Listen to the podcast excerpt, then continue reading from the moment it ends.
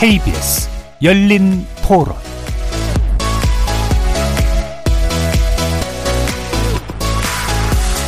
안녕하십니까. KBS 열린 토론 정준희입니다.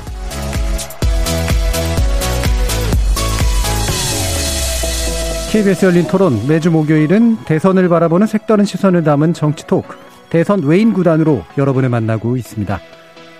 오늘은 모두가 위기의식을 가지고 있고 대책 마련 필요성에 동의하지만 뚜렷한 해결책이나 성과는 없는 저출생 문제에 대해서 접근해 보려고 합니다. 통계청에 따르면 지난 2015년 12월 이후 월별 출생아 수가 72개월째 감소하고 있다고 하죠. 지난해 합계 출산율은 0.81명을 기록하면서 역대 최저 수치를 나타냈습니다. OECD에서는 급속한 고령화에 따른 생산성 저하로 2060년까지 한국의 잠재 성장률이 최대 0%대로 떨어질 거란 전망도 내놓고 있죠. 자, 이렇게 저출생 문제는 대한민국의 미래를 어둡고 우울하게 만들고 있는데요. 저출생 문제 해결을 위해 정부도 정치권도 적극 나서고 있지만 출생률을 반전시키려는 전망을 내놓기는 쉽지 않습니다. 우리 정치권이 인식하고 있는 저출생 문제 혹시 현실과 괴리가 큰 건 아닐까요? 이제 차기 정부의 지도자를 뽑을 대선이 2주 앞으로 다가왔는데 우리가 직면한 저출생 문제 어디서부터 어떻게 풀어가야 하는지 정치권이 바라보는 저출생 문제 접근법에는 문제가 없는지 정치 외곽에서 이번 대선을 날카롭게 지켜보고 있는 네 분과 함께 저출생 문제에 대해서 고민해보는 시간 갖도록 하겠습니다.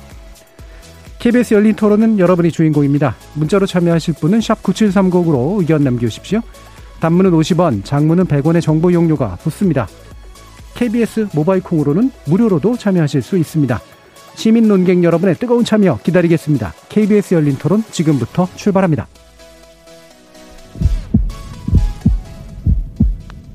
살아 있습니다. 토론이 살아 있습니다. 살아있는 토론, KBS 열린 토론. 토론은 라디오가 진짜입니다. 진짜 토론, KBS 열린 토론.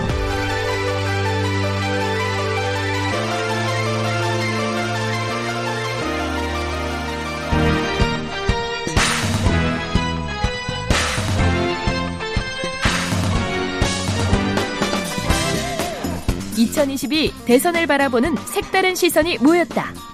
대선 외인 구단. 대선 외인 구단 함께 해주시는 네 분 소개하겠습니다. 강양구 TBS 과학 전문 기자 함께 하셨습니다. 네, 안녕하십니까. 강양구입니다. 자, 전라디언의 굴레 저자이시도 하죠. 조기동 작가 나오셨습니다. 네, 안녕하십니까. 조기동입니다. 자, 우리 대선 외인 구단에 다시 또 오랜만에 출연해 주셨습니다. 신지의 KBS 기자 나오셨습니다. 네, 안녕하세요. KBS 신지입니다. 자, 그리고 비혼지향 생활 공동체 공덕동 하우스의 홍혜은 대표 자리하셨습니다. 네, 안녕하세요. 홍혜은입니다. 자, 오늘 주제 토크인 저출생 문제 이야기 시작하기 전에 시민들의 목소리 함께 들어보시겠습니다. 나라에서 유도를 해서 출산율이 올라간다는 거는 좀 어렵지 않나? 지금 당장 지원금을 준다고 해서 뭐 단기간에 그게 뭐 마음대로 뭐 공장도 아니고요.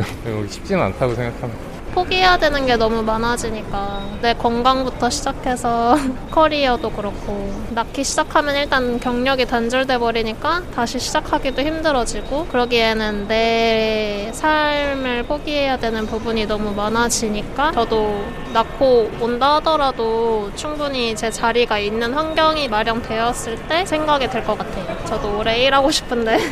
애 놓으면 스스로 뭐 다 큰다고 하지만은 요즘은 일일이 유아 교육 부터 뭐 처음 다 해야 되니까 좀 힘든 것 같아요. 일을 할 수 있는 여건이 마련이 돼야 되지 않을까요? 엄마도. 그래서 저는 직장 근처에 어린이집이나 유치원이 갈 수 있는 곳이 있었으면 좋겠어요. 회사 근처로, 보통 집 근처로 가잖아요.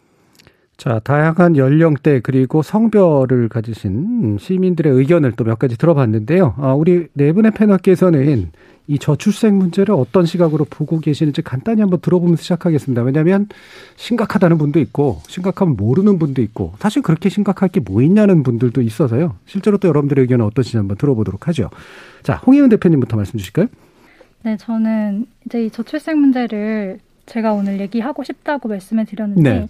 이거를 얘기하고 싶은 이유는 저출생 문제가 어떻게 해도 여성 문제랑 떨어질 수 없다는 네네. 것. 근데 음. 그럼에도 불구하고 기존의 여성을 다루는 방식으로는 이것을 해결할 수 없다는 것. 이 두 가지를 말씀드리고 싶어서 이걸 다루자고 하기도 했고 사실은 또 이제 제 개인적인 위치에서 보면 이 국가의 정책이 굉장히 괘씸해요.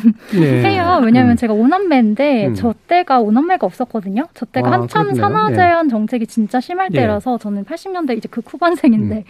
그때는 세 자녀 이상을 낳으면 여러 가지 혜택에서 탈락시키는 예. 시기였고 실제로 저희 넷째 동생이 되게 아팠는데 병원을 못 가던 그런 경험이 기억이 실제로 음. 있거든요. 돈이 없어서.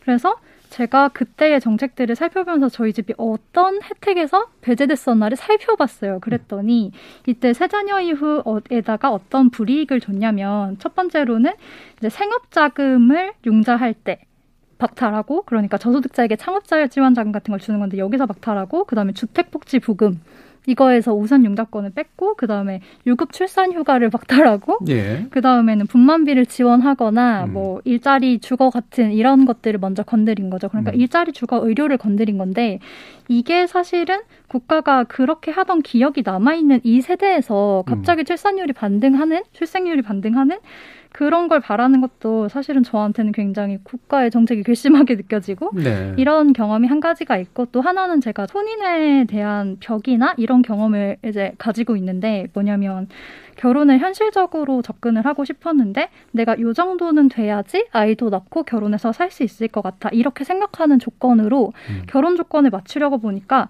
저는 다시 태어나야 되는 거예요. 네. 제 조건으로는 네. 도저히 그게 안 되는 거예요. 왜냐면은 남자가 요즘 집을 다 해오거나 그런 시대도 아닌데 음. 그때 이제 제가 스무 살에 들은 교양 수업에 결혼 뭐 이렇게 평균 비용 같이 내고 이렇게 결혼의 시뮬레이션을 해보는 그런 수업이 있었는데 그때 당시로 1억이 든다고 했어요. 네. 근데 이 1억을 모으려면 어떻게 해야 되는지 생각해 보니까 그때 저희 집은 막 이렇게 10만 원이 없어서 부모님이 싸우는 걸 보고 음. 자란 집인데 50만 원 곱하기 한 17년 이렇게 모아야지 나오는 금액. 이라서 아, 이거는 나한테 너무 안 되고 그리고 마음 한 구석에는 항상 내 가족 문제가 있어서 내가 동생들을 좀 끌어주고 이렇게 해야 되는데 내 자원을 이제 여기도 쓰고 저기도 쓸 수가 없다. 이런 식의 개인적인 생각의 경로를 거쳤거든요. 예. 그래서 여기에서 끝에서 제 결론이 어떻게 됐냐면 이제 페미- 페미니즘 대중화의 국면에서 이 여성의 위치가 얼마나 젠더화되어 있고 개인으로 잘 살고자 하는 실천들이 얼마나 한계가 있었는지 이런 것들을 좀 구조화해서 보게 되면서 이러면서 저출생 문제도 좀 다르게 본 것 같아요. 그래서 네. 여기에 얽혀 있는 결혼이나 가족 문제 이런 것들과 저출산 현상이 많이 엮여 있다고 생각을 하게 됐습니다. 예, 음, 발제를 해주시는 것만큼이나 개인적인 경 험도 굉장히 치열했던 것 같습니다. 자, 조기동 작가님. 네. 그 저출산 문제는 첫 번째는 이 사회 세대 간 역할 배분이라는 게 있지 않습니까? 음. 대표적인 게 연금이라든가 사회보험료의 부담인데 그런 그 재생산의 연결고리가 무너진다는 게 제일 클 것 같고요. 예. 사회 경제적으로도 일본이 경험하고 있는 건데요. 예, 노동력이 없어가지고 공장을 못 돌리는 경우가 속출하고 있거든요. 일본이 한 7년, 8년 전부터 비슷한 경험 겪게 되지 않을까 하는 경제적 공포. 그리고 좀 더 나아가서 저는 저출산이 한국 사회가 갖고 있는 위기의 가장 대표적인 그 결과라고 생각합니다. 그거 일종의 가족 자체가 구성이 안 되는 문제가 있잖아요. 왜 한국 사람들은 한국의 젊은이들은 가족을 구성하지 못할까?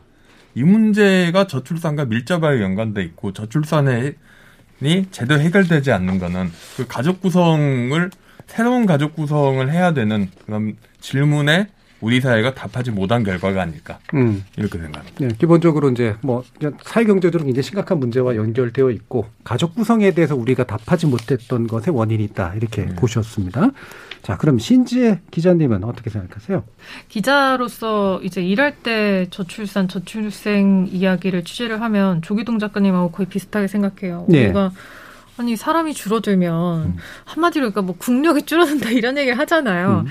근데 그거는 이제 그런 차원에서 보는 건데 저 개인적으로 보면 저도 아마 우리 홍 대표님하고 제가 같은 연배일 거예요. 근데 저는 혼인을 했어요. 어쩌다 음. 보니. 근데 이제 아이는 없거든요. 네. 근데 이런 아이를 낳고 있지 않은 기혼자의 입장에서 볼 때는 굳이 낳아야 될 이유를 좀 잘 모르겠네. 네. 그러니까 그 사회적으로 봤을 때는 내가 아이를 낳아서 얘를 이제 좋은 사회 구성원으로 키워내는 게 나한테도 좋은 경험이고 우리 사회에도 좋은 일을 하는 것 같은데 근데 개인적으로 볼 때는 좀 주저되는 면이 굉장히 많아요. 그래서 정부가 발표하는 정책들을 결혼 이후에 자세히 보게 됐는데 대부분이 약간 내가 가려운 데는 여긴데 반대쪽이나 엉뚱한 데를 좀 건드려주고 있다는 느낌 좀 받아가지고 오늘 이 주제를 다루게 된다고 했을 때 굉장히 좀 흥미를 가지고 좀 왔습니다. 예, 예. 그 실제로 사회적 바람직함의 시선에서 보는 때와 네. 그렇죠. 내 문제로 내 생각할 때는 확실히 네. 예, 다를 수밖에 없고. 맞아요. 예. 그래서 그 딴데 딴데 긁어 주고 있다는 느낌? 네. 예, 이거 확실히 좀 드시는 것 같네요. 자, 강양구 기자님은 이제 다 이제 성혼도 하셨고 고출생까지는 아니지만 출생 예, 어, 기여도 하시고 예. 그 저출산 저출생 주제를 다룬다고 할 때 제가 패널의 면면을 살펴보니까 아 그래도 애 아빠가 한 명 참여를 해야 되겠구나 예, 예, 예. 라는 마음가짐으로 제가 참여를 했는데 저도 그냥 개인적인 에피소드를 이야기를 하면서 그냥 입을 열고 싶은데요. 제가 이제 주례를 서주신 선생님께서 굉장히 또 그 애국자시인데다가 또 독특한 철학을 가지고 계셔가지고 이 약속을 해야 주례를 서주신다고 약- 말씀을 예. 하시더라고요. 그래서 어떤 약속이냐 했더니 신랑과 신부가 선서를 해야 된대요. 자기와 하객들 앞에서 어떤 선서냐면 두 명이 결혼을 했으면 최소한 두 명은 나와야 된다. 둘을 낳겠다라는 약속은 지키지 못하고 지금 하나만 나와가지고 잘 기르고 있는데 근데 이제 저는 정작 나왔지만은 저는 항상 그 사회 경력을 하는 예를 들어 그 신재 기자님 같은 후배에게 항상 무엇이라고 이야기를 하냐면 어 가능하면 결혼도 안 할 궁리를 한번 해봐라. 어? 예. 그리고 아 그런데 너무 결혼을 하고 싶은 사람이 있으면 그래 결혼은 해라. 음. 하지만은 아이를 낳는 건 주변에서 뭐라고 낳으라고 압박을 주고 회유를 하더라도 진짜 두 번, 세 번, 네 번, 백 번 신중하게 생각을 네. 해라. 어, 너와 그네 와이프 혹은 너 당신과 당신 남편의 경력이 경력과 삶 자체가 완전히 바뀌는 일이다. 예. 그래서 제 주변에서 제 별명이 약간 저출산 전도사거든요. 음. 그래서 좀 오늘은 왜 제가 그런 이야기를 할 수밖에 없었는지에 대한 예. 이야기를 좀 하고 싶어서 나왔습니다. 예. 하고 싶은 거하고 할 수 있는 거는 굉장히 다릅니다. 네. 자, 이따가 아마 그 부분 또 생생하게 한번 좀 들어볼 수 있을 것 같은데, 왜냐면 대단히 현실적인 문제니까요. 자, 그러면, 어, 이게 또 오늘 짚어야 될 게 되게 많긴 합니다만은, 일단 홍혜연 대표님이 또 발제도 해주신 셈이기도 하고요. 우리가 저출생, 저출산, 이제 용어 관련해서도 뭐 정책 바람직함의 문제든 뭐 정확한 표현의 문제든 여러 가지 중요성이 있기 때문에 기본적으로 아까 또 여성 문제하고 때려야 뗄 수 없는 그런 아주 본질적인 문제라는 얘기도 해주셨고 그래서 이 부분에 대한 이야기를 좀 먼저 좀 들어보도록 하죠. 네, 그 저출산이라고 함은 이 여성이 아이를 낳지 않는 것을 문제시하는 프레임이 네. 됩니다. 그러니까 출산율이라는 통계의 기반 자체가 여성 수 대비 아이가 얼마나 태어났는지를 조명하는 거기 때문에 그래서 출산율을 계속 통계 지표로 국가에서 사용을 하고 있는데 그러면 이게 결과적으로는 상당히 미시적으로 문제를 파악하게 음. 되고 이 아이를 낳지 않는 여성을 푸시하는 식의 정책으로 자연스럽게 흘러가게 되는 건데요. 예를 들어서 3차 저출산 고령사회 기본계획까지는 합계 출산율 목표가 있었고 네. 이걸 끌어올리는 것을 정책 목표로 두다 보니 이게 잘 안 됐던 거죠. 그래서 박근혜 정부에서는 실제로는 어떤 얘기가 나오냐면 뭐 보건, 보건사회연구원 팀들이 제언을 하는 이런 연구 결과를 보면 어, 우선순위 대상을 어디에 나와야 되는가에 대한 그런 얘기가 많이 나와요. 효율을 찾겠다는 거죠. 그래서 이걸 따져보면은 첫째 자녀를 이미 낳은 기혼 여성을 푸시하는 것이 가장 효율적이다. 이런 식의 결과가 예. 나오게 되는 거고 이 얘기가 요즘 또 약간 나올 것 같은 그런 음. 분위기가 있어서 국회 입법 보고서에 뭐 이렇게 정- 입법처의 보고서 같은 데서도 이런 게 등장할 것 같아서 저는 조금 이게 우려하고 있는 부분이고 그래서 이게 특정 위치에 있는 어떤 여성들을 푸시하는 효율을 따지는 정책이 되면 이게 뒤에서 좀 더 자세히 말씀을 드리겠는데 가난하고 물려받을 것이 없는 어떤 계층을 배제하게 되는 불평등한 지원책이 될 수 있고 네. 장기적으로 인구 구조의 변화를 가져올 수 있다. 인구 구조에 음 어떤 사람들이 구성되고 있는지 이런. 네, 네. 음. 그걸 음. 그걸 염두에 두고 이게 생각을 해야 되는 부분을 저출산이라는 프레임이 가려버린다. 그리고 저출생은 말 그대로 인구가 감소하는 현상 그 자체를 말하는데 출생률이라고 하면 혼인율도 조혼인율이라는 개념이 있듯이 네. 저출생률이라고 하면 어, 인구 천명당 아이가 얼마나 태어났는지를 조, 그 조출생 조출생률이라는 개념으로 보거든요. 그렇다면 이 현상 자체를 좀 더 폭넓게 보게 되는 거죠.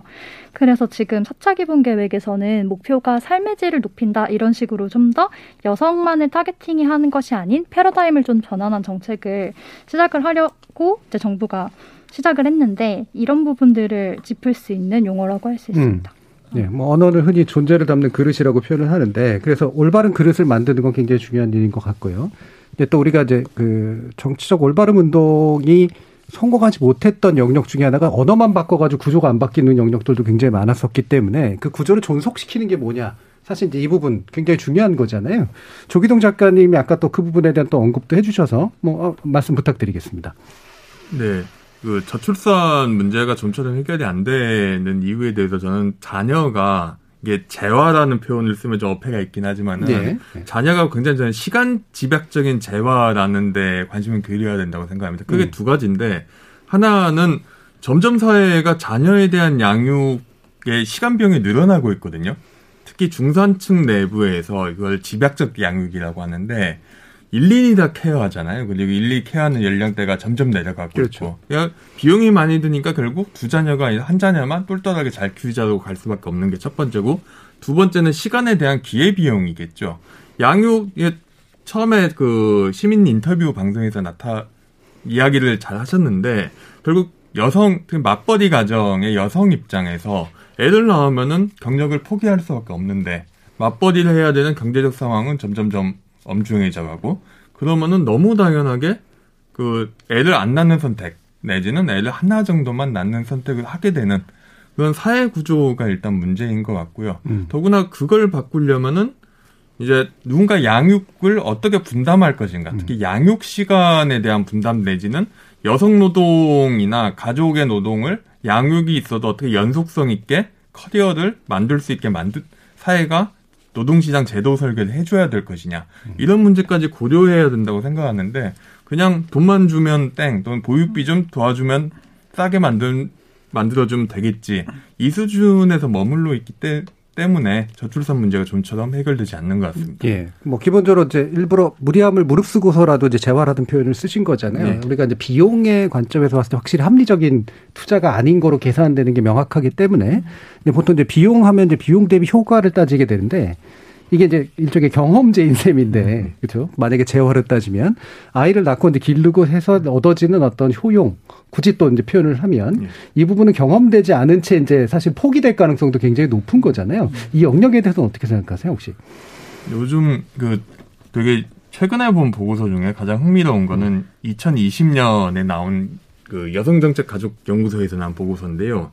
그러니까 2019년 현재 2030 남성과 여성들한테 그 애를 낳을 건지 아니면 애를 일단 가족을 꾸릴 건지 하고 가족을 꾸리면 애를 얼만큼 낳을 건지에 대해서 이야기를 한 게 있어요. 네. 생애 전망에 자녀를 낳지 않겠다고 답한 사람이 여성은 58% 정도 나오고요. 남성은 49% 정도 나옵니다. 그리고 전통적인 출산 후 애를 낳는 가정 이렇게 이걸 좀 생각하고 있다. 여성은 10.5% 그러니까 누구도 옛날과 같은 여성 역할을 하기 싫은 거죠. 남성은 여전히 한 34% 정도는 그렇게 우리 아버지 세대 같은 가족을 꾸리고 싶다. 음. 결국은 누구도 청년 세대 누구도 애를 낳고 싶어 하지 않는 사람이 한 반 이상이라는 음. 결론인데 이 부분을 어떻게 해결해야 되지 않을까 예, 예, 예. 생각하고 음. 있습니다. 알겠습니다. 그러니까 저 같은 경우에는 이제 아이를 물론 이제 저는 되게 사회적 바람직함을 추구하는 스타일이라 어, 낳아야 된다고 생각했고 이제 낳았고 낳고 나서 효용이 굉장히 컸어요. 그래서 더 낳고 싶었는데 이제 나이가 많아가지고 이제 더 이상은 못했긴 했는데 어 그래서 이제 뭐이 근데 저하고 똑같은 효용을 다른 분들도 느낄 거라고 장담은 할 수 없는 음. 뭐 그런 부분도 분명히 있습니다. 근데 이거는 해 경험해 보지 않으면 모르는 문제인데 아까 강양구 기자님 잠깐 말씀해 주시기엔 저하고 정반대의 효용을 느끼시는 건가 싶어서 한번 여쭤볼게요.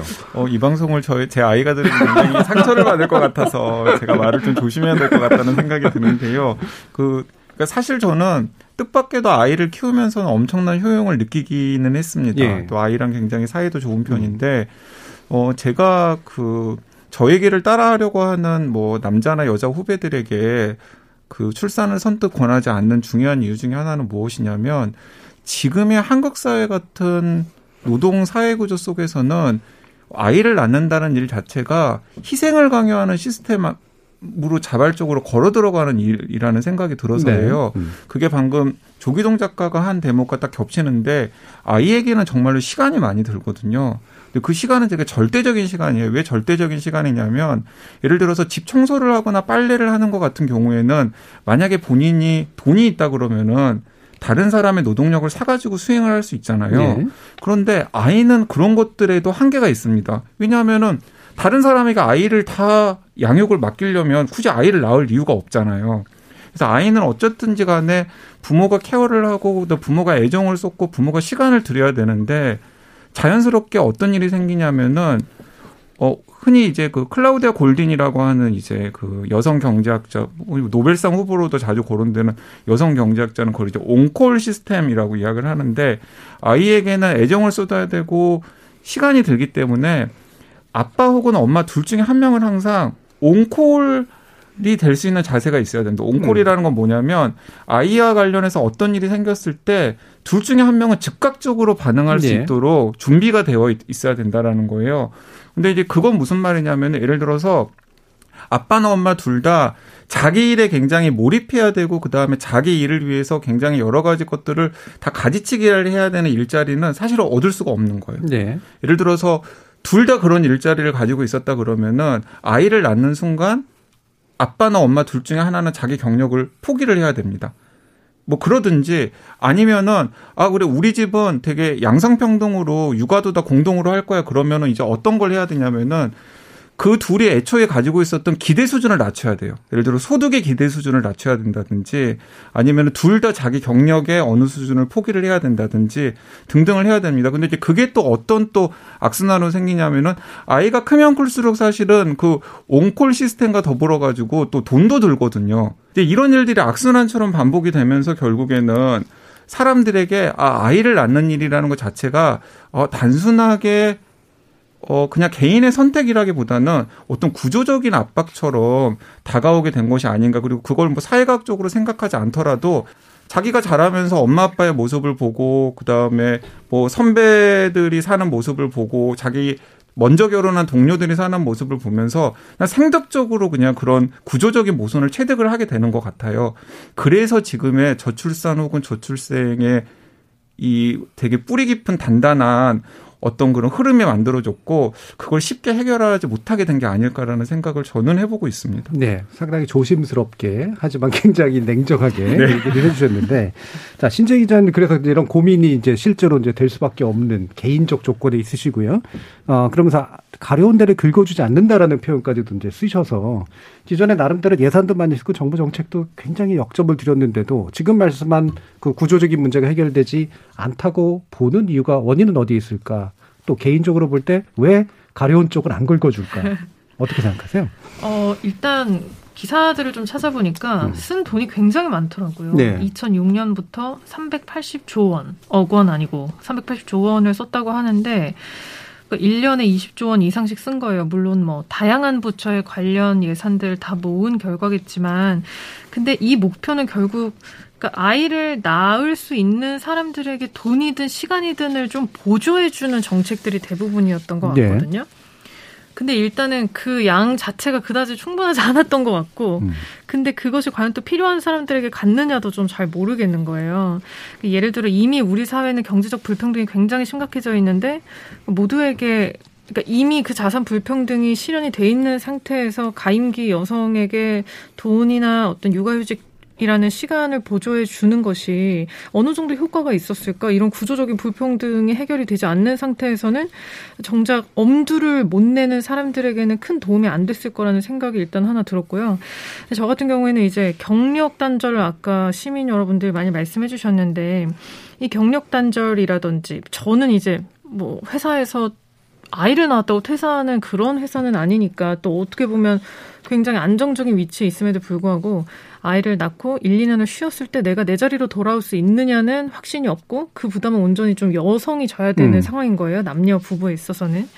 그런 부분들은 또 정부가 돈을 보조해 주거나 뭐 갑자기 어떤 정책으로 해소할 수 있는 부분은 전혀 아니니까 뭔가 우리가 아이를 낳지 못하게 엄두를 못 내게 하는 원인들은 사실은 굉장히 크고 복잡해서 어떤 단순한 정책으로 해결할 수 없는데 그럼에도 그런 부분보다는 일단은 뭔가 가시적인 성과를 위해서 돈을 보조해주는 그런 부분이 많다는 게 약간 하나가 있었고요. 근데 그것도 음. 충분치 않았고 두 번째는 이제 내가 내 아이를 과연 이 세계에 내보내고 싶으냐 또 이 문제가 저는 좀 있었어요. 예, 예. 근데 어, 아, 잘 모르겠는 거예요, 솔직히. 음. 제가 무슨 아이슬란드의 퍼스트레이디가 캐나다에서 이민한 여성이더라고요. 엘리자 라이드하고 그분이 신간을 썼는데 아이슬란드는 육아의 천국이래요. 음. 그래서 그분도 아이를 넷을 낳았는데 내가 가족의 크기, 가족의 사이즈를 결정할 때 경제적인 부분을 고려를 안 했다. 왜냐하면 너무 보조가 잘 되니까라고 얘기를 했더라고요. 근데 물론 보육 지원이나 이런 것도 너무 필요하지만 아이슬란드 사회는 국, 뭐 인구가 30만이고 너무 네. 어느 정도 불평등이 우리나라보다는 좀 적어서 이렇게 경쟁적이지 않을 것 같은데 한국이 정말 역대급 정말 어느 나라와 비교해 봐도 그 경쟁 수준이 상당히 높잖아요. 음. 그리고 과연 내 아이가 행복하게 삶을 자유롭게 살 수 있는 나라인가? 그것도 잘 모르겠고. 음. 그런 걸 봤을 때는 아, 내가 내 아이가 살고 싶은 지금 사회가 지금 좀 아닌 것 같다라는 생각도 드는데 이런 것들은 지금의 저출생 대책이 또 커버할 수 없는 영역에 있어서 사실 저출생을 해결하는 건 전반적인 사회 구조 개선이 동반돼야 되는데 너무 좀 동떨어져서 생각을 하는 것이 문제가 아닐까 이런 생각도 좀 들더라고요. 예. 예를 들면 집값 문제도 저는 일종의 저출생 대책이 될 수 있다고 생각하거든요. 음. 집값 안정이. 네. 우리나라가 왜 이렇게 경쟁 사회일까라고 하는 그런 관점에서 조기성 작가님께 제가 한번 여쭙고 싶은데요. 어, 나라마다 정말 너무나 상황이 다 달라서 이게 사회학적으로 일반화하기가 정말 쉽지는 않다는 생각은 드는데 제가 경험했던 그 사회는 어, 적, 우리보다는 이제 물론 복지가 더 괜찮습니다만 이게 계층별로 명확히 나타나거든요. 저소득층은 많이 낳고요. 중산층이 제일 안 낳고 상류층은 다시 많이 낳는 이제 그런 구조를 가져요. 근데 이게 뭐 우리 사회는 이게 또 이게 또 다르잖아요. 그러니까 아까 이제 홍 대표님 얘기해 주셨던 것처럼 중산층이나 뭐 저소득층이나 다 뭔가 이렇게 굉장히 불안해하는 그런 또 입장이기도 하고 그래서 우리 사회에서 독특함이 있다면 어떤 걸까? 한국에서 그 계층별로 출산율 통계는 제가 못 본 것 같은데 근데 요즘 청년들 보면 재밌는 게 요즘 청년들의 핵심은 연애도 안 하고 결혼도 안 하는 네. 경우가 되게 늘거든요. 그래서 그 한 비혼 청년 중에서 한 3분의 1 정도는 연애 중인데 한 5분의 1은 연애를 한 번도 해본 적이 없습니다. 음. 근데 그 연애를 안 해본 사람들의 그 학력이나 본인의 계층지 같은 걸 따져보면 굉장히 계층이 높을수록 더 많이 하고 계층이 낮으면 비혼 비율이 굉장히 늘어나거든요. 특히 남성의 경우는 거의 제 예전에 그 책, 세습중산 증 사회라고 예전에 책을 쓸 때 자료들 모아서 봤는데 네. 그 직업 지위, 직업의 소득하고 직업의 혼인율하고 굉장히 밀접 관계, 네. 관계를 가져요.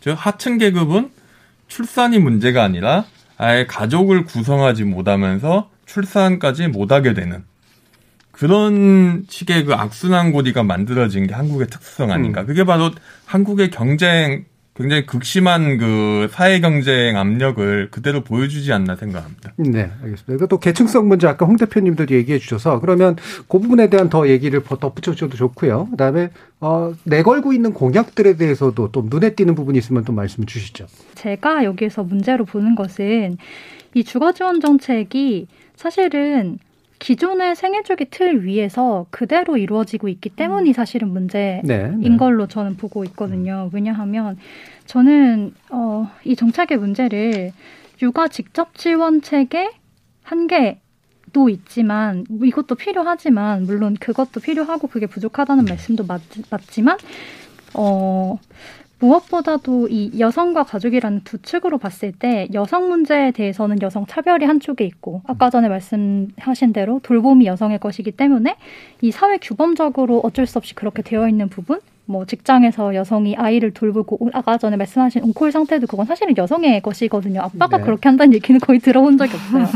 네, 그런 식의 문제가 하나 있고 그리고 또 이걸 가족 문제 이 여성 가족부가 있는 것처럼 가족 문제에 붙여서 본다면 저는 사실은 이게 되게 협소한 가족에 대한 정의와 그다음에 이 가족을 중심으로 모든 사회 지원 제도가 음. 짜여 있는 것 그리고 여기에 대해서 바꿀 생각을 하지 않는 것. 근데 음. 사람들이 사실은 아까 조기동 작가님이 그 계층이 낮은 사람들이 가족 구성부터 어려움을 겪고 있다 네. 이렇게 말씀을 하셨는데 이게 진짜 그 맞는 말씀인 게 사실은 가족 구성이 이게 그 살펴보면 그래프가 어떻게 돼 있냐면 계층을 1분위부터 10분위까지 살펴보면 여성들은 소득이 낮으면 그러니까 1분위 쪽엔 여성 결혼 많이 해요. 남성들이 정말 이렇게 돼 있어요. 그러니까 어 우상 10분위를 우측으로 놓고 보면 우상향인데요. 네. 결혼을 10분위일수록 남성들이 많이 하고요. 네. 여성들은 중간에 있는 여성들이 결혼을 안 그렇죠. 하고 예. 되게 이렇게 앞뒤로 예. 이런 식으로 되어 있는데 이거는 너무 명확하게 성별화된 결혼 구조의 문제고 거기에다가 계급 문제가 끼어 들어가 있는 예. 이런 거라고 볼 수가 있고 예. 그렇기 옛날에 그 때문에 젓가락 이론이라 그랬어요. 젓가락을 약간 엇갈리게 결혼한다고. 아, 예. 그 상승혼 말씀하시는 예, 거죠? 예, 네네. 예. 음. 근데 이제 그게 점점 계층혼으로 바뀌고 있는 문제 도 있고, 그래서 이제 저소득층인 여성들도 결혼을 하기 어려워지는 그런 음. 문제도 있고. 그래서 이 사람들이 어디에서 그러면 가족을 꾸릴 것인가? 사실 가족이라는 것의 정의가 지금은 저는 이 가족을 한국에서 뭘로 보고 있냐면 서바이벌 공동체라고 하면 딱 맞다 이런 생각이 들거든요. 그러니까 개인의 사보험으로 기능하는 거예요. 그러니까 국가 정책이 해결했어야 되는 그런 많은 영역들을 가족이 대신 기- 가족이 대신 그렇죠. 예. 하고 있는데 그러면은 저소득층인 결혼을 하지 않는 사람들은 이런 관계망이 필요하지 않은가? 지금 한국 사회에서 음. 필요하다. 그리고 한쪽으로는 이제 그 1인 가구들이 당연히 이제 기존의 가족에서 했던 그런 것들을 정책이 가져가서 잘 살 수 있도록 지원하고 보조해 주는 것이 필요한데 또 한편으로는 이런 그 관계망에서 기능을 좀 따로 떼어볼 필요가 있다는 생각이 들거든요. 그러니까 그런 케어하는 기능, 사회적인 지지라는 개념을 저는 좋아하는데 이런 연결망 안에서 들어오는 많은 자원들에는 사실은 그런 사보험의 그런 경제적인 이득이나 그런 것만 있는 건 아니란 말이죠. 예. 그리고 아까 말씀하신 돌봄 노동을 뭐 돈을 주고 살 수 있다든지 이런 부분 한계가 있어서 사실 그거는 많은 사람들이 n분의를 해야 하는 네, 건데 사회적으로 해결해야 되는데. 네, 사회적으로 해결해야 되는데 그 사회는 사실 국가만이 아니고 음. 사회 사회라는 개념을 사실 복원해야 되는 문제인데 네, 이런. 네, 음. 이것을 사실 이제 뒤에서 좀 더 자세히 말씀드리고 싶은데 음. 이 부분에 대한 권리 논의가 안 되고 있는 게 저는 가장 큰 문제 같습니다. 연결될 권리와 그 네트워크 안에서 어떤 자원들이 불균형하게 배치되어 있는지 이거에 대해서 좀 더 얘기를 해야 된다. 그래서 이 크게 두 가지로는 이제 여성 문제, 가족 문제 이걸 이렇게 양쪽으로 갈라서 생각을 하지 말고 이걸 음. 엮어서 생각을 해야 된다. 네. 이런 식으로 보고 있습니다. 그러니까 방금 말씀하신 그 포인트가 이제 정의당이 이제 가장 역점을 두고 이제 네. 사실은 얘기하고 있는 부분인 것 같긴 맞습니다. 해요. 여성 문제로 바라보고 그 다음에 돌봄 문제를 어떻게 사회가 같이 해결해 줄 것인가의 문제를 또 경제 정책하고도 일부 연관하는 그런 모습을 가지고 있는데 그 부분 뒤에 혹시라도 더, 더 자세하게 얘기해 주시면 좋을 것 같고요. 어, 그러면 강양구 기자님이 보시기에 어, 지금 사실 대다수의 이제 그 어, 이 육아 관련된 정책이라고 하는 건 돈 조금 더 주겠다. 네. 지금 조금 줬다면 약간 더 주겠다. 이제 네. 예, 좀 더 가깝고 그다음에 여러 군데에서 주겠다. 이쪽에 좀 가까운데 이게 이제 반등시키는 저 어떤 추세를 반등시키지 못할 것 같다라고 판단하실 거란 말이에요. 네, 맞습니다. 음. 왜냐하면은, 어, 그건 사실 그 인과학을 공부하는 여러 전문가들도 이구동성으로 다 이야기를 하는 대목인데요.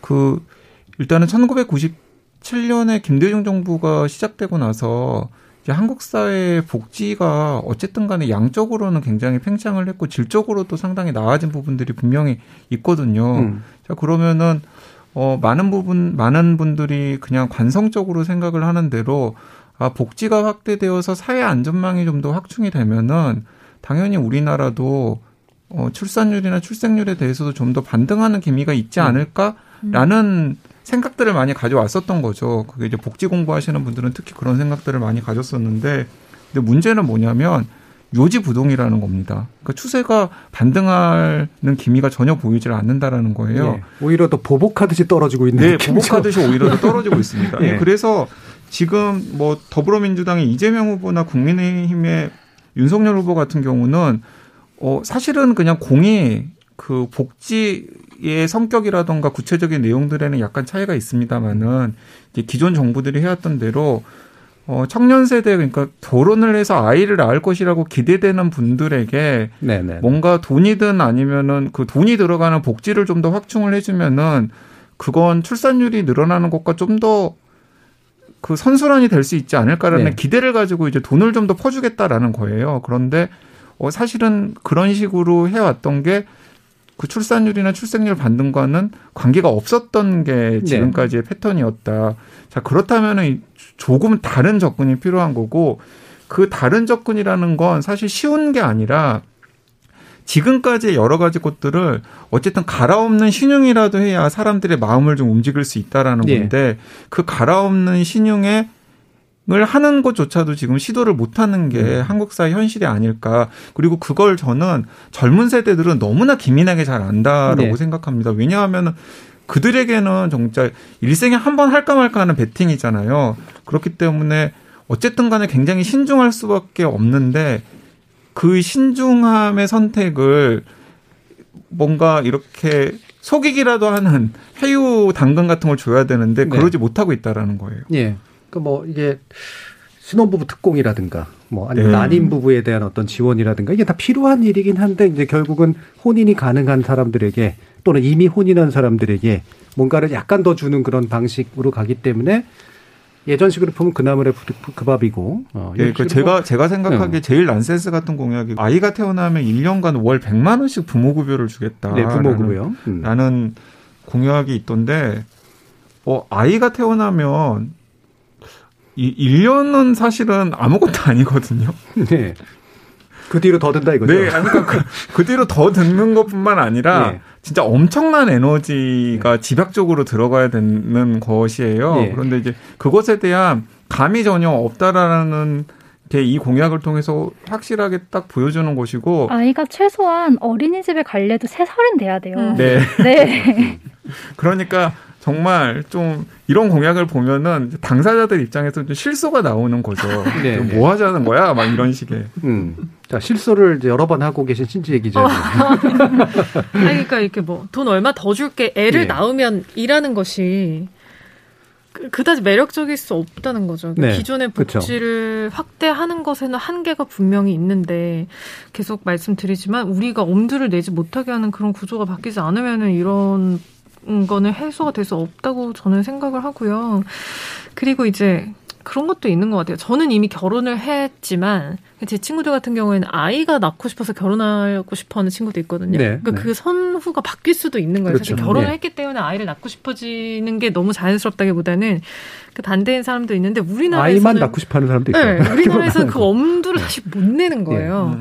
예. 근데 해외에서는 혼외 출산이 워낙 많고 그렇죠. 물론 거기에 대한 사회적 인식도 우리랑은 굉장히 다르지만 그들은 그런 경험이 미리 쌓였기 때문에 또 그렇게 인식적으로 우리보다 더 혼외 출산에 대해서 관대한 혹은 호의적인 그런 부분이 있다고 생각하거든요. 근데 지금 이런 걸 봤을 때는 일단 아이를 낳을 자격이 있는 사람은 그냥 신혼부부에 음. 한정이 돼 있다는 생각도 들고 특히 저는 신혼부부 특별 공급 같은 걸 볼 때는 거기서 사실 박탈감 느끼는 청년분들도 되게 많거든요. 음, 네. 그러니까 비혼도 있고 결혼을 했지만 뭐 내가 일부러 아이를 안 낳고 있는 분들도 있을 수 있는데 어쨌든 지금 신혼부부 공급이라든지 특히 청약 시장은 유자녀 음. 그리고 다자녀 이런 쪽으로 돼 있으니까 물론 그런 다자녀 가정에 대한 지원도 필요하지만 그런 면에서 있을 때 좀 지금 또 접근이 협소하지 않나 이제는 그런 어떤 가족 위주의 그러니까 젊은 신혼부부 예. 위주의 정책에서 좀 더 시야가 넓어져도 되지 않나 하는 생각은 전 네. 들어요. 그러니까 단적으로 말하면 그런 것 같아요. 그러니까 이미 결혼한 사람인데 신혼인데 집을 좀 더 싸게 또는 빨리 주겠다 그러면 좋고 네. 다자녀거나 뭐 유자녀가 그런 걸 더 유리하게 해주겠다면 당연히 좋은데 문제는 그러니까 애 하나 더 낳아야겠다라든가 그러니까 결혼해야겠다라든가 이게 안 된다는 그 거잖아요. 약간 예. 뭐 조건부 거래 같이 느껴지는 게 그렇죠. 저는 굉장히 사실 기분. 나빠지기도 네. 하고 그래서 일부 논의는 이 정도로 좀 정리하고요. 2부에서 과연 이것에 이제 아주 우울한 미래가 자칫하면 어떻게 펼쳐질 것인가에 대한 이야기들도 몇 가지 더 나눠보도록 하겠습니다. 여러분은 KBS 열린 토론과 함께하고 계십니다. Takita takita takita takita takita tadigena do tadigena do tadigena do ta takita takita takita takita takita tadigena do tadigena do tadigena 물음표가 느낌표로 바뀌는 순간 KBS 열린 토론 KBS 열린 토론 대선 외인 구단 함께하고 계신데요. 저출생 위기 문제 다루고 있는데 비혼지향 생활공동체 공덕동 하우스의 홍예은 대표, 전라디언의 굴레 저자이신 조기동 작가, 신재 KBS 기자, 그리고 강양구 TBS 과학 전문 기자 이렇게 네 분과 함께하고 있습니다. 어, 이런 가족 구성의 문제, 결국 가족의 정의에 관련된 문제, 이 부분에 대해서 근본적으로 달리 접근하지 않으면 이 문제는 해결될 수 없을 거라고 본다라는 논의하고 연결되는 것 같아서요. 그 부분에 대한 이야기 좀 들어보도록 하죠.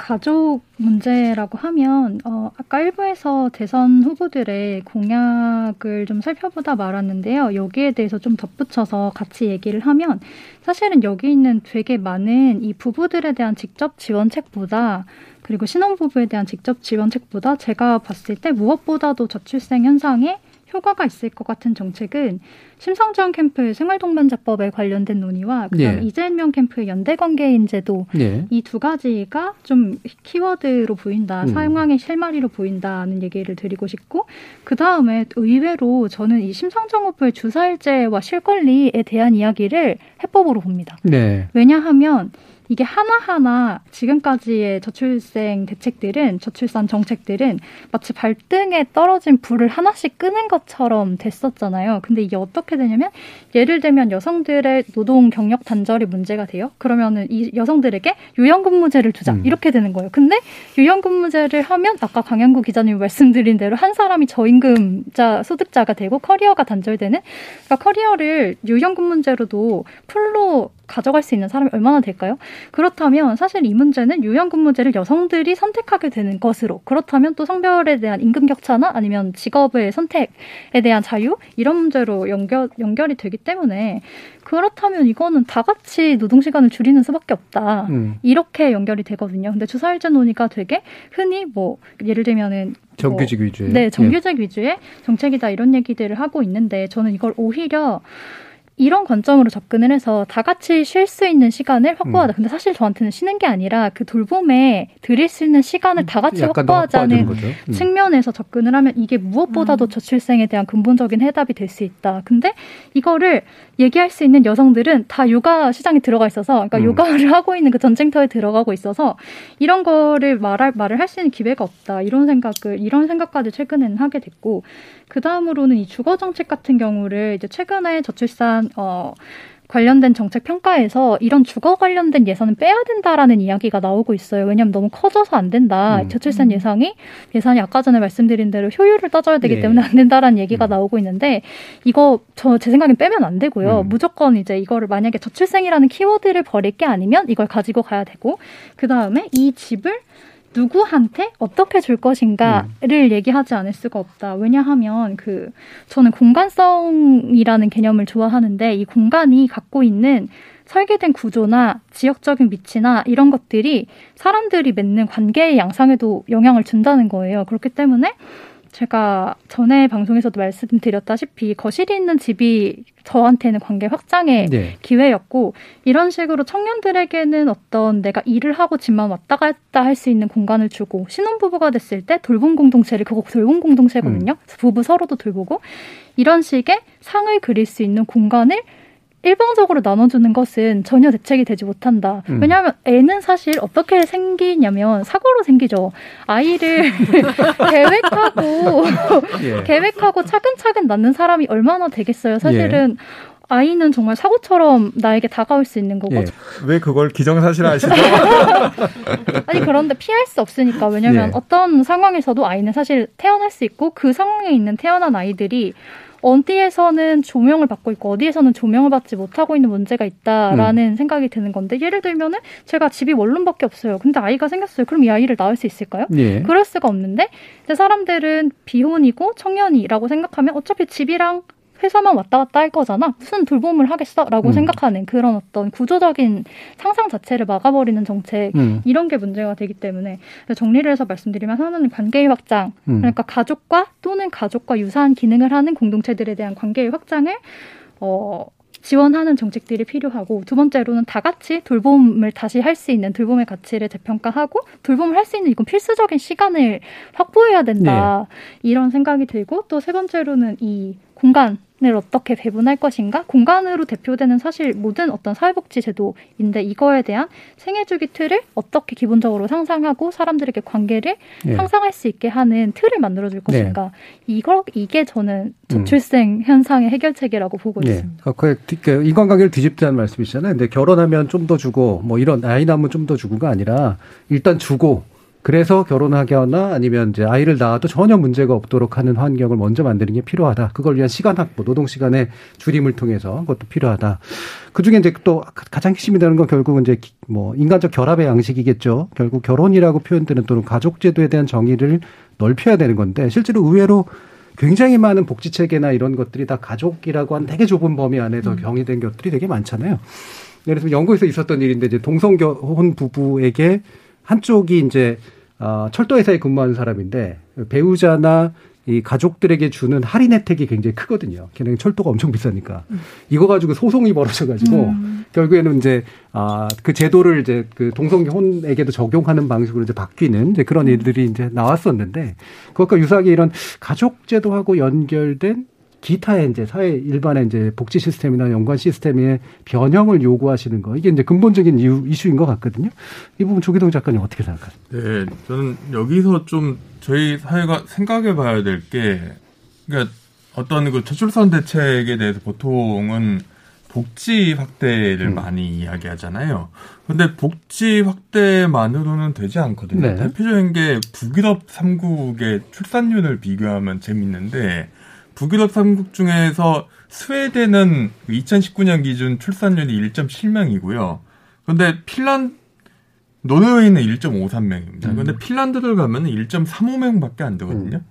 음. 복지 제도를 바꾸는 게 아니라 결국은 노동 시간하고 특히 스웨덴 모델 같은 경우는 스웨덴 모델의 핵심은 스웨덴 출산율이 왜 높냐 하면은 그 나라도 70년대 출산율이 계속 내려가다가 이 사람들의 출산율을 어떻게 바꿀까 여러 가지 시도를 하다 결국은 남성의 육아 참여를 획기적으로 늘립니다. 그러니까 남성에게 의무적으로 90일 육아 휴직을 써야 되고 남성도 이게 육아에 참여하는 대신에 그 여성의 경력 단절을 최대한 막는 그런 걸 이제 이중 소득, 이중 경력 제도 시스템이라고 그러는데 이런 시스템을 도입해서 그래서 남성의 그 육아 가사노동 참여는 50% 이상으로 끌어올려요. 그리고 전일제 맞벌이 근무 그 비율이 2014년인가 68% 정도 됐는데 OECD 당시 평균이 49%고요.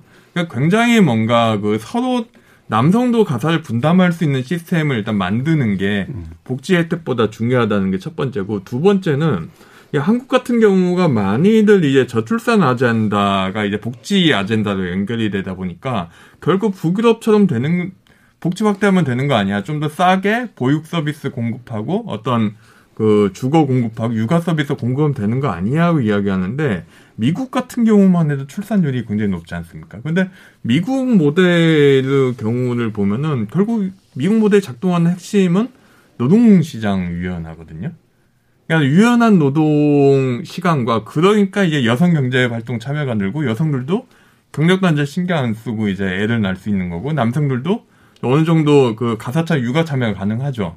그래서 미국 같은 경우는 재밌는 거는 미국에서도 그 가사 남성의 가사 분담률이 한 50%가 넘습니다. 50% 여성의 50% 이상이 되는데 한 미국 이런 식의 어떤 그 사회적 제도 설계를 복지 혜택뿐만이 아니라 우파적인 버전으로 출산율을 끌어올릴 수 있는 남녀 간의 어떤 가족 관계나 가사 노동 분담의 구조를 바꿀 수 있지 않느냐 그런 상상력을 좀 발휘해야 되지 않을까 싶고요. 예. 그 다음에 좀 이렇게 단순하게 싸게 뭔가 그 재화를 공급하면 된다는 발상은 이제 좀 먹히지 않는다는 사실을 이제 좀 음. 다들 좀 인정해야 되지 않을까.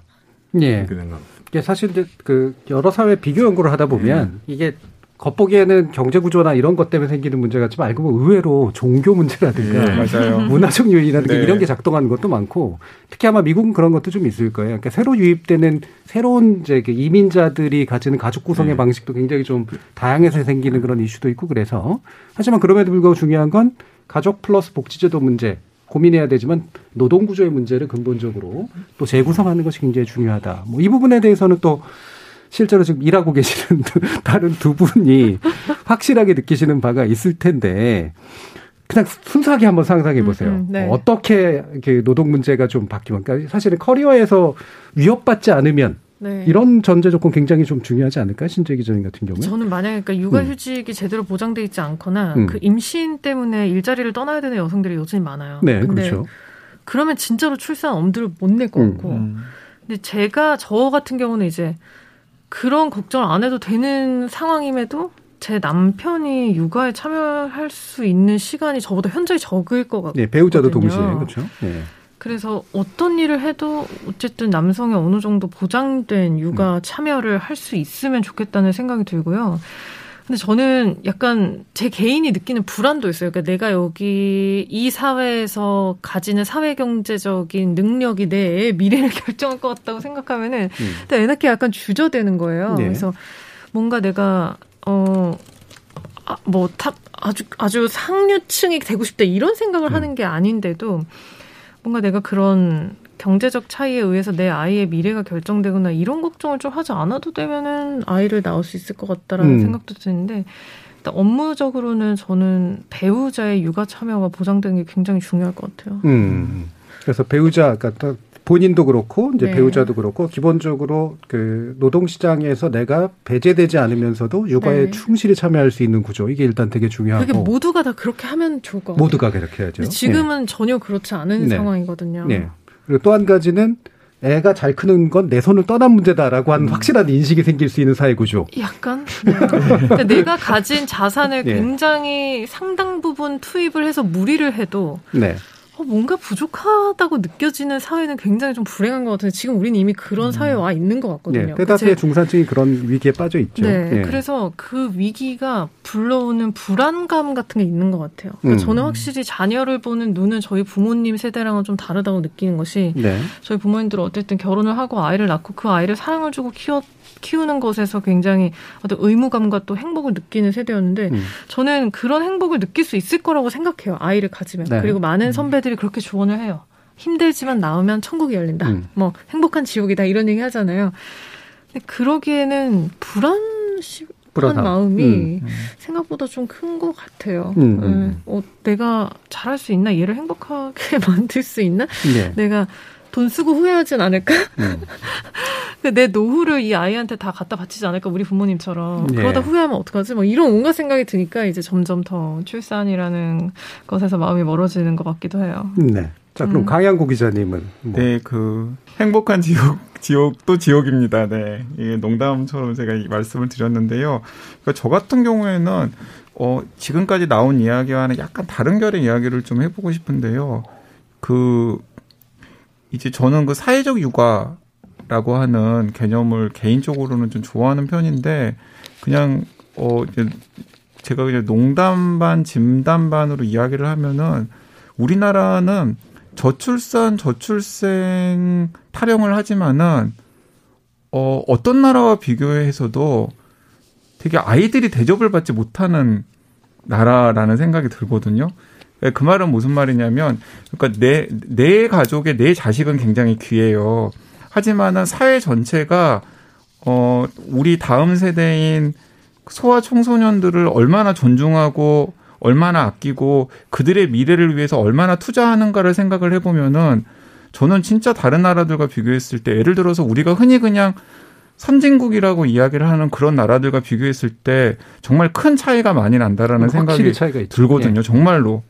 그래서 저는 어 아니 저출산이나 저출생을 그렇게 걱정하는 나라에서 네.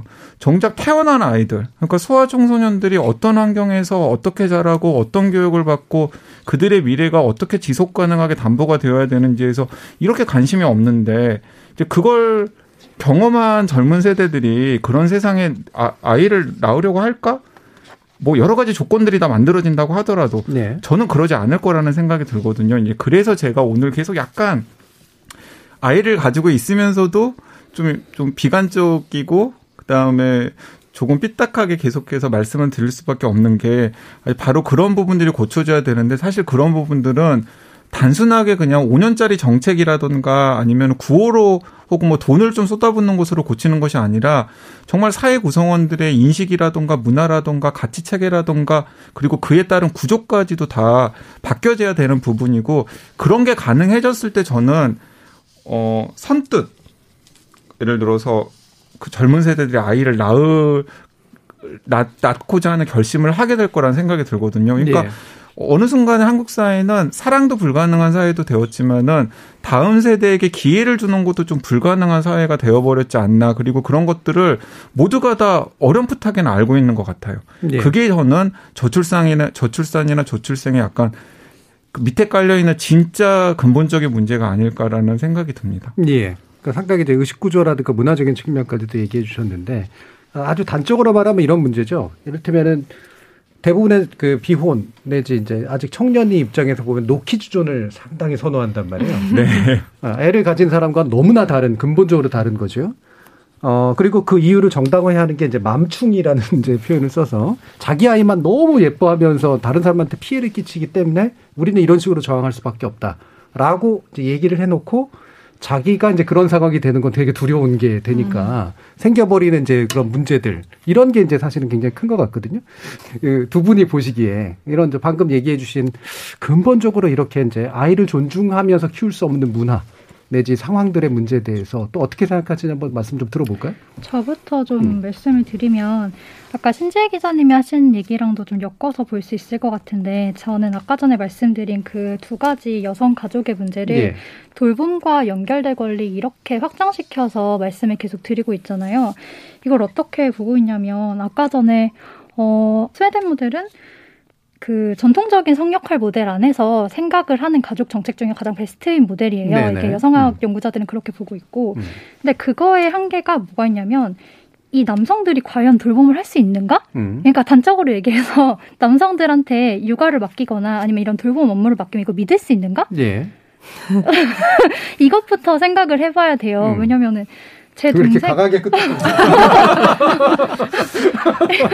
애잘 보는데 아, 이게 네. 이게 또 그런 게 있어요. 개개인은 또 남성 개개인은 아이에게 친화적인 사람들이 많아요. 저희 비혼 네. 공동체에도 아이에게 친화적인 남성들이 많고, 근데 제 동생이 한 번은 어 이제 아르바이트를 구할 때 시터 아르바이트를 한번 구하려고 한 적이 있어요. 음. 20대 남성인데, 음, 음, 음. 근데 절대 진입할 수가 없어요. 왜냐면 그렇죠. 낯선 예. 20대 남성에게 누가 아이를 맡겨요. 네, 그렇죠. 음. 예. 그러니까 이런 식으로 단절이 될 수밖에 없는 이 사회 규조의 규범이라는 게 있다는 겁니다. 남성들에게는 돌봄이 맞지 않다고 생각하는. 그래서 이게 저는 이제 돌봄 의제가 정책적으로도 그렇고 딱 세 가지 정책 대상으로 나눠져 있거든요. 장애인과 아이와 노인입니다. 예. 근데 이 돌봄이라는 개념이 사실은 저는 어디까지 확장돼야 된다고 생각하냐면 개개인이 자기 자신을 케어하는 것 음. 사실 그 감각이 있어야 이거를 가지고 다른 사람도 케어할 수 있게 되는 거거든요. 근데 사회 전반적으로 사회인이라고 하면 사실 이 사회인의 젠더는 그러니까 사회인이라고 떠올렸을 때 사람들이 상상하는 성별은 남성인데 이 사람들이 어떤 구조에 들어가 있느냐 이렇게 건강이 지쳐 쓰러질 때까지는 자기를 돌보지 않는 것을 약간 당연시하는 그런 여러 가지 문화가 있었고 그래서 뭐 예를 들면 야근과 폭탄주 뭐 이런 거 자랑스러워하는 노동 환경 이런 데 있는 사람들한테 오늘부터 이제 남성이 다 뭐 정책적으로 뭐 반반씩 해라라고 하면 있겠어요? 보여주죠. 네. 보통 네. 하실 수 있겠어요? 그래서 이런 문제들이 어떻게 터지고 있냐면 나중엔 사실은 1인 가구 정책까지 갑니다. 50대 남성들한테 지자체에서 도시락 싸주잖아요. 근데 이런 문제가 왜 발생하는 거라고 생각하면 돌봄에 대한 트레이닝이 전혀 되지 않는 문제. 음, 어릴 때부터 예. 이걸 가지고 배울 수도 없고 그런 걸 배울 수 있는 자원이 없고 환경이 되지 않는 문제. 이거를 해결해야 되는데 이거는 정말로 큰 문제다. 이 음. 돌봄에 대한 것이 큰 문제. 그래서 자기 돌봄과 타인 돌봄을 연결할 수 있는 지식적인 자원과 환경의 문제를 함께 고민하지 않으면 육아 분담도 안 되고 사실은 음. 성역할 모델 안에서도 이거를 공평하게 할 수가 없다. 이 부분을 화- 말해야 되고 또 한편으로는 이제 연결될 권리에 대해서 얘기를 계속 드리고 싶은데 한국 사회에서 가족이 아닌 다른 사람을 믿지 못하는 것 그리고 내 아이가 아니면 그 아이를 되게 뭐 아파트 단지에 들어가서 놀이터에서 놀았다가 쫓겨난 가난한 집의 네. 아이들 이런 얘기들이 그냥 심심치 않게 들어오잖아요. 들려오잖아요. 이게 뭐, 뭐랑 연결이 되냐면 한국 사회 전반적으로 사회가 실종된 문제랑 같이 가고 있다고 봅니다. 그리고 여기에는 아까 뭐 충분치 않다고 말씀하셨지만 사실은 복지국가의 문제가 강하게 연결이 돼 있을 음. 거고요. 왜냐하면 신재 기자님이 애 키우다가 왠지 내 자산이랑 막 이렇게 다 쫄딱 말것 같다는 생각이 드는 게 다 그거 사적인 자원으로 케어를 해야 되기 때문에 일어나는 문제이기 때문에 그래서 당연히 이 가성비로 생각하면 내 아이만 잘 키우고 거기에다 가장 큰 효율을 쏟아부을 수밖에 없는 게 사람인데 그 문제는 이제 한편으로는 사회 자본과 사회적인 지지와 사회 복지의 문제로 해결할 수밖에 없다.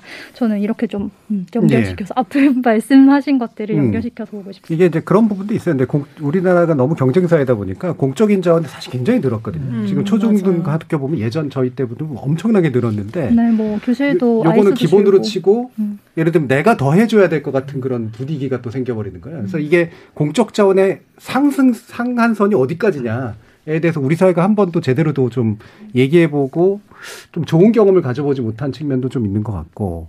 어, 돌봄 문제는 전 굉장히 중요한 것 같은데, 그러니까 나를 돌볼 수 있는 경험을 가지고 훈련돼야 또 남도 돌보고 이러면서 사회가 같이 돌보게 된다잖아요.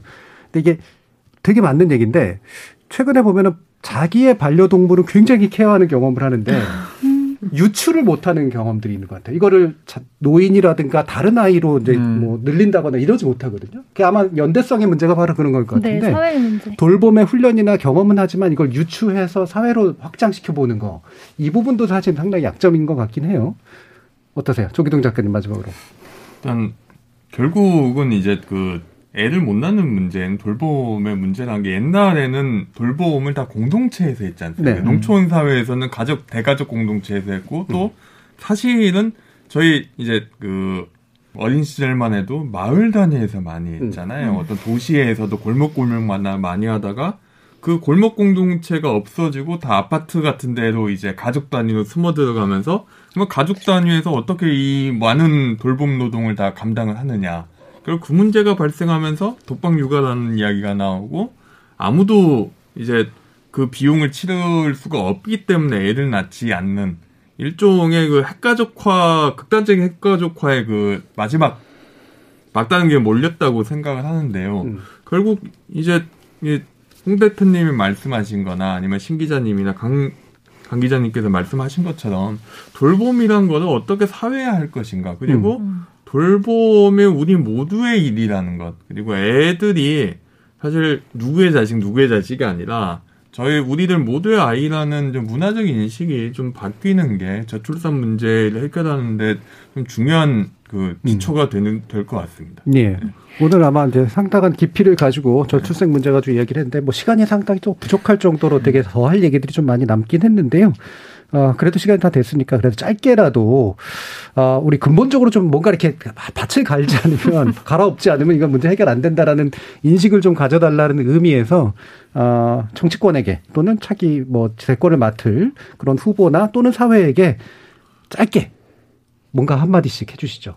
강형구 기자님. 네, 그 저는 그냥 다른 나라 이야기를 하나 해볼까 하는데요. 그 작년에 굉장히 제가 보면서 좀 웃었던 뉴스가 하나 있는데 이 이란에서 그 국가가 주도해가지고 소개팅 앱을 만들었더라고요.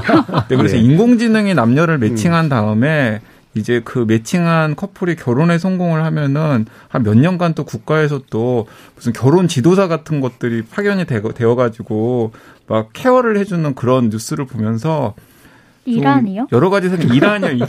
거기 여성 인권 엄청 낮은데요. 엄청 낮거든요. 네. 네, 여러 가지 세- 여러 가지 생각이 들었는데 근데 우리나라도 이란과 얼마나 다를까라는 생각이 들었습니다. 그래서 저는 새로운 지도자들이 정말 젊은 세대 구성원들이 혹은 그 사회 구성원들이 이 사회의 미래에 대해서 조금 긍정적인 낙관을 가질 네. 수 있을 만한 어떤 비전을 좀 보여주는데 오히려 더 주력했으면 좋겠다라는 생각이 듭니다. 네. 신지혜 기자님. 어, 아, 이게 참 답이 있는 문제였으면 좋겠다는 생각을 예. 오늘 했고요. 어, 두 가지 얘기를 최근에 들었어요. 하나는 제, 제가 좋아하는 선배가 아이 둘을 키워냈는데, 지혜 아이 둘을 키우면서 절대 쉬어서는 안 돼. 기도하는 마음으로 버텨. 이렇게 얘기해 주는 거예요. 직장에서. 네. 네. 그리고 두 번째는 제 친구인데, 어, 최근에 퇴사를 했어요. 아이를 하나 더 갖게 되면서. 음. 근데 그 친구가 남긴 말이, 지혜야, 너희 엄마 건강을 네가 챙겨야 돼. 음. 그렇지 않으면 너가 회사를 그만두게 될 수도 예. 있어라는 얘기를 하더라고요. 아이를 키우면서 이렇게 기도하지 않아도 되고 음. 회사를 그만두지 않아도 되는 그런 사회를 만들려면 정말 많은 것들을 고려해야 될 텐데 이제는 그 많은 걸 다 고려할 때가 되지 않았나 이런 방향으로 좀 생각을 했으면 예, 시야를 예. 넓혔으면 좋겠다는 그런 생각이 듭니다. 네. 자, 조기동 작가님. 네, 저는 자꾸 이제 남유럽에 대해서 어떤 실패한 나라 또는 이 한국이 반면교사해야 될 나라라고 이야기를 하는데 출산율 문제만 보면은 한국이 남유럽보다 훨씬 더 안 좋습니다. 그렇죠. OECD에서 OECD 특히 유럽에서 가장 출산율 낮은 나라가 스페인, 이탈리아, 그리스 이런 데거든요. 근데 그런 데보다 한국의 학교 출산율이 한 0.25 정도 더 낮아요. 그 이야기인 즉 한국이 굉장히 좀 실패한 나라로 가고 있다는 거고 남유럽과 실패 경로는 거의 비슷합니다. 전통적인 가족 구조가 그대로 남아 있고 그리고 사회복지는 굉장히 부족하고 무엇보다도 그러한 상황에서 새로운 제도나 새로운 문화로 바뀌 이행할 수 있는 사회적 합의를 구성하지 못한다는 것. 그러니까 결국 가족 한국이 남유럽적 실패를 겪는 가장 근본 근본적인 원인은 저는 가족 문제가 음. 가족 문제, 출산율 문제라고 될 거라고 생각하고요. 정치권이 이걸 굉장히 좀 엄중한 문제로 받아들여야 되지 않을까 생각하고 있습니다. 음. 네, 마지막으로 홍영현 대표님. 저는 이번에 논의되는 것 중에서 그러니까 4차 계획에서 생활돌봄 공동체법에 대한 논의가 시작됐어요. 이제 굉장히 아직 초기 단계인데 이게 정부가 바뀌면서 이 논의가 이 계속 이어져야 한다는 생각을 하고 있거든요. 음. 좀 짧게 설명을 드리면 생활돌봄 공동체라는 건 이 돌봄의 그 가치를 핵심으로 두고 연결된 그 관계망에 대한 제도적인 인정과 이 가치를 어떻게 사회적으로 계속 확산시킬 건지에 대한 문제거든요. 제가 봤을 때는 어, 답이 없다고 다른 분들이 말씀하셨는데 이게 답입니다. 음. 제가 봤을 때는 이게 답이고 여기에 대한 논의를 계속 해나가야 된다. 그래서 이런 공동체들은 다양한 기능을 할 수 있을 겁니다. 예를 들면 의료나 뭐 다- 장례 등 돌봄 이런 부분은 이제 이재명 캠프 예. 정도에서도 얘기를 하고 있고 이런 부분에서도 중요한 기능을 하겠지만 그러니까 1인 가구들의 돌봄 문제를 해결하겠지만 사실 상호 돌봄이라는 것은 더 확장될 수 있다고 저는 보고 있거든요. 그래서 이 규모가 어, 더 공동체와 공동체의 연결로까지 연결, 여- 연결이 될 수도 있고 이 안에서 저희는 저희는 이제 그런 모델을 미리 하고 하면서 나름의 실험을 거치면서 지내고 있는 공동체인데요. 저희 안에서도 아이를 그 길러보고 싶은 생각이 있습니다. 그래서 저희는 실제로 아이를 낳고 싶어하는 사람이 예. 한세 명 정도 있고 음. 근데 다들 생각을 어디에서 딱 그 멈추게 되냐면 이 아이를 어떻게 공동으로 키우지? 그러면 일단 주거지가 비슷해야 되고 그러니까 아이는 정말 즉각적으로 물리적으로 접촉할 수 있는 거리에 있지 않으면 돌볼 수가 없거든요. 예.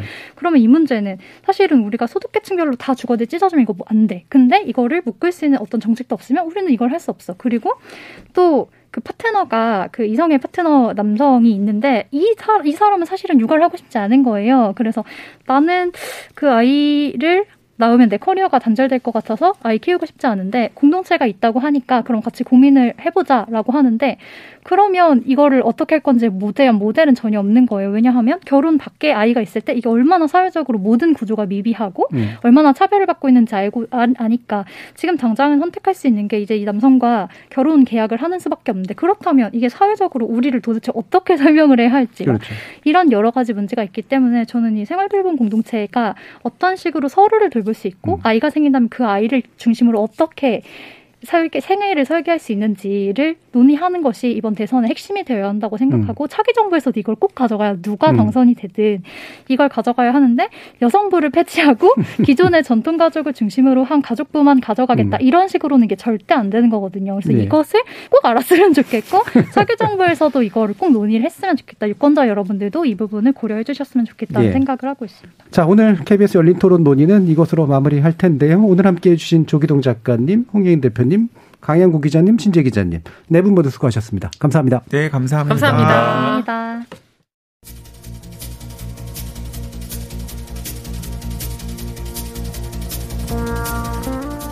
세상이 아무리 바뀌고 과학기술이 진보해도 인간 사회의 구성원을 재충원하는 기초는 여전히 가족입니다. 중요한 건 그 가족의 형태와 인식이 크게 변화하고 있는데 가족과 연관된 사회제도는 과거의 틀에서 거의 바뀐 게 없다는 점이죠. 어떤 형태를 띠고 있건 어떤 방식으로 구성되건 존재론적 안전과 재생산의 기초가 되는 이 가족에 드리워진 경직성과 불안에 대해서 국가와 사회가 어떻게 응시하고 대처할 것인가라는 질문 이번 대선에 던져지기엔 너무 고담준론인 걸까요? 참여해주신 시민 농객 여러분 정말 감사합니다. 지금까지 KBS 열린 토론 정준이었습니다.